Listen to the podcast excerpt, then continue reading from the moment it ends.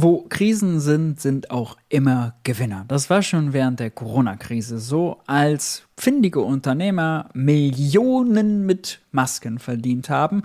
Und das war jetzt auch während der Energiekrise so, als die Boston Consulting Group einen Unternehmensberaterauftrag von dem verstaatlichen Unternehmen Sefe bekommen hat, der, naja, als Goldgrube zu bezeichnen ist.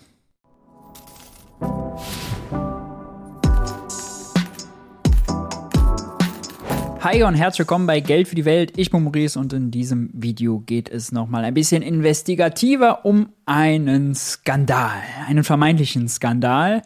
Einen Skandal, in dem es um Interessenskonflikte, um den russischen Angriffskrieg und die deutsche Gasinfrastruktur geht. Hat der Generalbevollmächtigte des verstaatlichen Unternehmens Cefe, früher Gazprom Germania, seinem alten Arbeitgeber, der Boston Consulting Group, etwa einen millionenschweren Beraterauftrag zugeschanzt, ohne Ausschreibung, ohne zeitliche Begrenzung und, und, und. Darum kümmern wir uns heute. Bevor wir aber dazu kommen, möchte ich euch noch das hier empfehlen. Das Jacobin hat das 14. Magazin rausgebracht. So sieht es aus. Es geht um die roten Zwanziger und das Besondere, ich habe einen Artikel darin geschrieben. Bloß nicht das Trauma triggern heißt der Artikel. Hier seht ihr ihn aufgemacht in aller Kürze.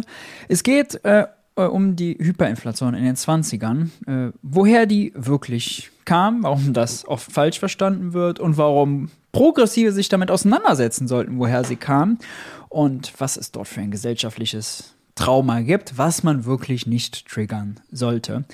Wenn ihr euch dafür interessiert, den Link findet ihr in der Videobeschreibung und der führt euch auf diese Seite. Maurice empfiehlt dir das neue Jacobin Magazin. Hier seht ihr nochmal auch äh, das Magazin. Das Coole ist, wenn ihr jetzt ein Abo abschließt, bekommt ihr die 13 Magazine vorher in digitaler Version dazu.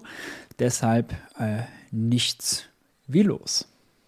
Damit kommen wir zum Skandal. Aufgedeckt hat das Ganze maßgeblich äh, Business Insider, denen ist dieser Artikel hier veröffentlicht worden. Beratererbe im Habeck-Ministerium schusterte der Chef der verstaatlichen Gasfirma Sefe seinem Ex-Arbeitgeber der Boston Consulting Group einen Millionenauftrag zu. Fragezeichen.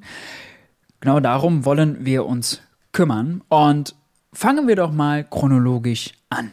Am 24. Februar beginnt Putin seinen fürchterlichen, blutigen Angriffskrieg auf die Ukraine. Danach werden gleich Wirtschaftssanktionen als Gegenmaßnahme erlassen. Schnell ist auch die Frage auf dem Tisch, sollte Deutschland noch Gas einkaufen aus Russland, ja oder nein? Und was machen wir eigentlich mit der Tochterfirma von Gazprom, Gazprom Germania? Denn Gazprom Germania ist äh, ein sehr, sehr wichtiges Unternehmen in der deutschen Gasinfrastruktur, äh, beliefert unglaublich viele Stadtwerke, betrieb den größten Gasspeicher, den in Reden, den wir in Deutschland hatten. Den hatte Putin leider in weiser Voraussicht äh, auf die Maßnahmen schon leer laufen lassen. Das ist schon mal ein Skandal für sich.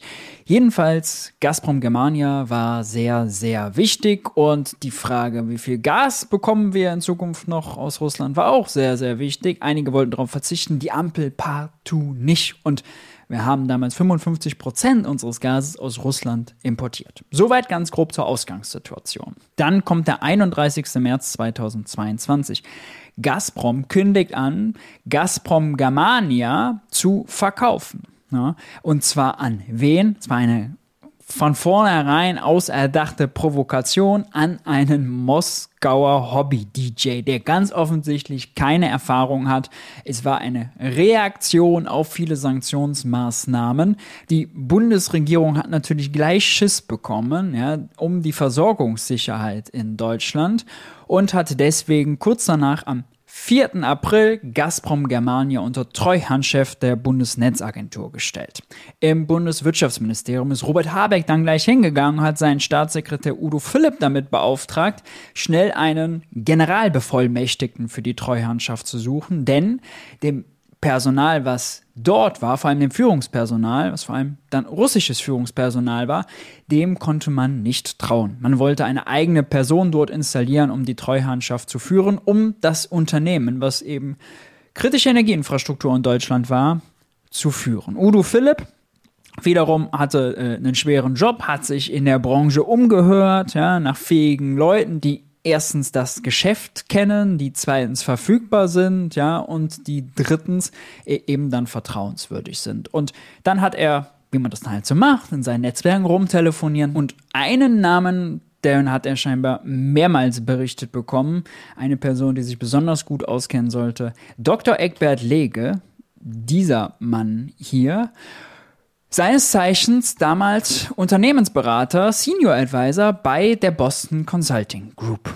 Der Staatssekretär Udo Philipp hat äh, gleich Nägel mit Köpfen gemacht. Drei Tage nachdem Gazprom Germania unter Treuhandschaft gestellt wurde, ruft er bei Eckbert Lege an und bietet ihm einen Job als Generalbevollmächtigten an. Lege soll zu dem Zeitpunkt äh, im Auto gewesen sein, auf dem Weg in den Urlaub mit seiner Frau, aber die sind umgekehrt. Er hat das Angebot angenommen und schon einen Tag später, am 8. April, seinen Job bei der Gazprom Germania, so hieß sie damals noch, die dann unter Treuhandschaft stand, äh, angefangen. Im Business Insider Podcast Macht um Millionen, den ich übrigens sehr empfehlen kann, äh, wurde berichtet, dass Lege dann, weil er allen im Unternehmen irgendwie nicht so richtig getraut hat, sogar außerhalb des Unternehmensgebäudes telefoniert hat, einfach aus der Angst abgehört zu werden aus Russland. Es herrschte wirklich großes Misstrauen und naja, Gazprom Germania bestand aus mehreren Gesellschaften,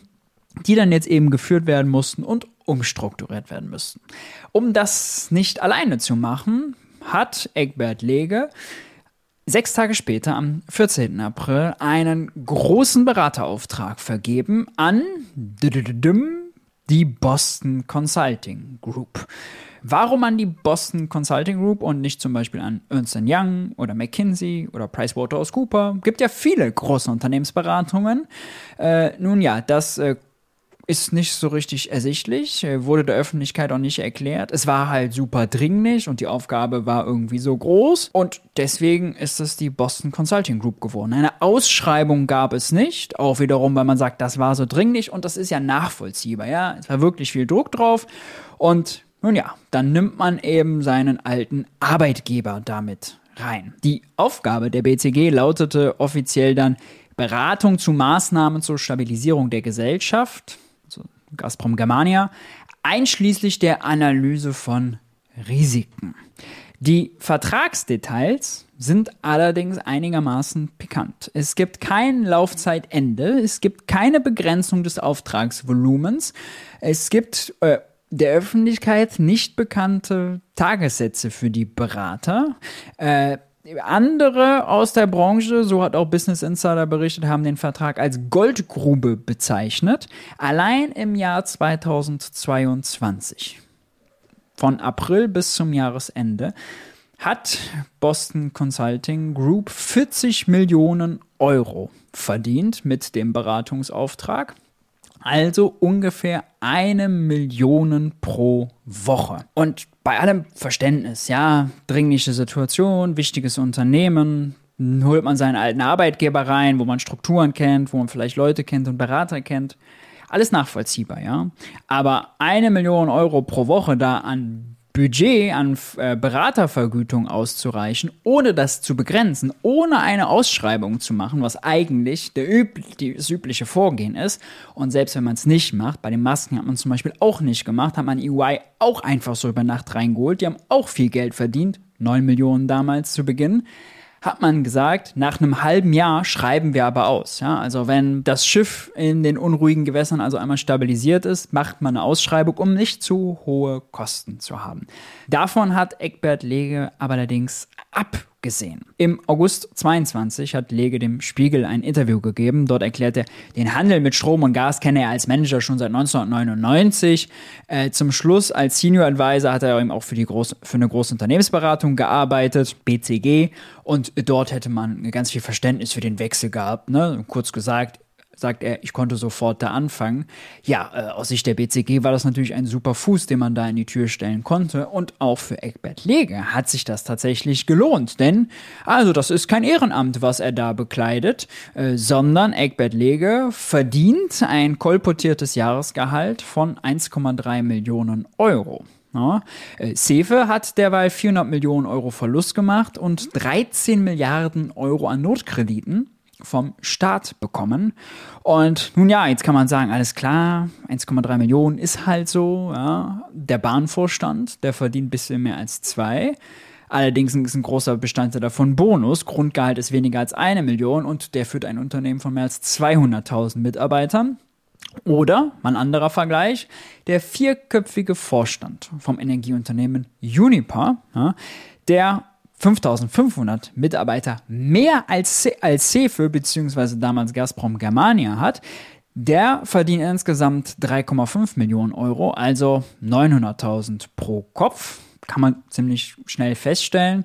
Eckbert Lege ist zwar spontan eingesprungen, war auch dringlich und wichtig, aber für sich selbst und für die Boston Consulting Group ein guter Deal. Es soll aber sogar noch besser werden, denn 2023 lief der Vertrag natürlich weiter. Am 14. November, das noch zur Vollständigkeit, wurde Gazprom Germania dann verstaatlicht und in Cefe umbenannt. Lege wurde dann vom Generalbevollmächtigten der Treuhand zum Geschäftsführer des äh, dann neuen Unternehmens Cefe gemacht. Und äh, zum Jahresende war eben dann bekannt, 400 Millionen Euro haben wir Verlust gemacht, 13,8 Milliarden Darlehen von der staatlichen Förderbank KfW bekommen. Ja. Äh, und dann, nachdem also das verstaatlicht war, hat das BMWK, das Bundeswirtschaftsministerium, eben auch einen, seinen Platz im Aufsichtsrat bekommen. Und das ist jetzt ganz interessant. Am 28. März 23 trat der Aufsichtsrat das erste Mal zusammen. Und das BMWK soll da kolportierterweise, Business Insider hat berichtet, äh, das Beraterbudget sehr, sehr kritisch beäugt haben äh, und äh, eben gefordert haben, das Budget für die zweite Jahreshälfte zu halbieren. Bis dahin lief der Vertrag von BCG aber noch weiter. Zuletzt musste sich Eckbert Lege im Energieausschuss des Bundestages äh, den Fragen der Abgeordneten stellen, allerdings unter einer äh, Vertraulichkeitseinstufung. Äh, nur Abgeordnete und Sicherheitsgeprüfte durften da also teilnehmen. Und viele Details werden nicht öffentlich gemacht, weil es natürlich um Betriebs- und Geschäftsgeheimnisse von Boston Consulting, von CEFE und so weiter geht. Deshalb ist das wirklich ein Fischen im Trüben. Man kann also davon ausgehen, dass sie im ersten Halbjahr 23 mindestens genauso viel verdient haben, wie sie im Jahr 22 abkassierten. Wahrlich kein schlechter Deal. Robert Habeck, der Wirtschaftsminister, wurde am 24. Mai, also ungefähr zwei Monate nachdem eben dieses Beraterbudget dort von Seiten des Wirtschaftsministeriums im Aufsichtsrat halbiert werden sollte, im Energieausschuss darauf angesprochen, äh, ob es nicht einen Interessenskonflikt gibt, dass man da jemanden einstellt, der von der BCG kommt und BCG dann so einen fetten Beraterauftrag zuschustert. Und Habeck hat dann gesagt, wenn Sie unterstellen, dass Leute, die irgendwo gearbeitet haben, weitere Aufträge quasi unmöglich machen, wo soll das hinführen? Also was ist die Unterstellung? Ich verstehe es an dieser Stelle wirklich nicht. Ich kann jedenfalls keinen Konflikt dort erkennen. Zitat Ende. Naja, und das ist natürlich schon harter Tobak. Ja? Also er wird da reingeholt, das Unternehmen lässt ihn gerne gehen und gleichzeitig gibt es ohne Ausschreibung, ohne Begrenzung dann so einen Goldgrubenvertrag für BCG. Es mag ja sein, dass das notwendig gewesen ist. Ja? Es mag auch sein, dass die gute Arbeit gemacht haben, wer weiß das schon. Aber mal Butter bei die Fische. Diesen Interessenskonflikt einfach so vom Tisch zu wischen, ja, nicht mit uns. Da können die sich Dümmere suchen. Den gibt es natürlich ganz, ganz offensichtlich. Und die Frage stellt sich, warum wurde das eigentlich nie, nie, nie nochmal neu ausgeschrieben und begrenzt? Jetzt vor kurzem erst soll es eine neue Ausschreibung gegeben haben, nachdem BCG da mehr als ein Jahr drin war und eben da fett abkassiert hat. Man fragt sich, gerade weil es doch schon so oft Beraterskandale gab. Ja, wir haben hier auch schon über den Beraterskandal zum Beispiel von EY während äh, der Maskendeals äh, und der äh, Hals-über-Kopf-Ausschreibung des äh, Bundesgesundheitsministers Spahn damals noch gesprochen. Ich verlinke euch das Video mal äh, hier. Äh, übrigens ist auch das noch nicht geklärt. Ja, da gibt es auch noch ganz viele anhängige, anhängige Verfahren beim Landgericht Bonn. Da stehen auch noch ungefähr mehrere hundert Millionen Euro im Feuer. Da gab es zuletzt Urteile, die den klagenden Lieferanten Recht gegeben haben und und und. Ja. Aber die Frage stellt sich ja schon, ja, warum macht man das hier nicht transparent? Warum macht man hier nicht irgendwie geordnete Verfahren mit Ausschreibung und so weiter? Und selbst wenn man Dringlichkeitsvergaben hat, warum nicht kurz danach? Ja? Warum nicht kurz danach, nach der Dringlichkeit, nochmal ausschreiben? Meine Güte. Äh, es ist noch alles nicht aufgeklärt. Die Frage, wie viel äh, die Boston Consulting Group da dieses Jahr noch verdient hat, ist offen. Die Frage, wie viele Mitarbeiter haben sie denn da eigentlich eingesetzt? Ja, dass äh, sie wirklich da eine Million pro Woche aus dem Laden rausholen können, dass das überhaupt gerechtfertigt ist. Auch die stellt sich. Und, also, die Boston Consulting Group macht ungefähr eine Milliarde Umsatz in Deutschland. Das war ein richtig fetter Deal für die, ja. Der hat das Jahresergebnis mal mächtig nach oben getrieben. Hm. Wir äh, bleiben da am Ball. Mich würde mal interessieren, schreibt mal unter das Video, ob ihr das vorher schon mal aus der Berichterstattung mitbekommen habt. So breit wurde da nämlich gar nicht drüber berichtet. Und was ihr dazu denkt. Ist das zu kleinlich, zu pingelig, da den Finger in die Wunde zu legen und mehr Transparenz zu fordern? Oder sagt ihr, nee, nach den ganzen Beraterskandalen, die wir hatten, ist das genau richtig? Würde mich interessieren, lasst uns unter dem Video diskutieren. Bis dahin, Lasst mich euch nochmal hinweisen auf das neue Jacobin Magazin mit meinem Artikel da drin. Link ist unten in der Videobeschreibung. Wenn euch das Video gefallen hat, gebt unbedingt einen Daumen nach oben, hilft dem YouTube-Kanal sehr beim Algorithmus. Lasst ein Abo da, aktiviert die Glocke, haltet die Öhrchen steif und ich hoffe, wir sehen uns beim nächsten Video. Ciao, ciao.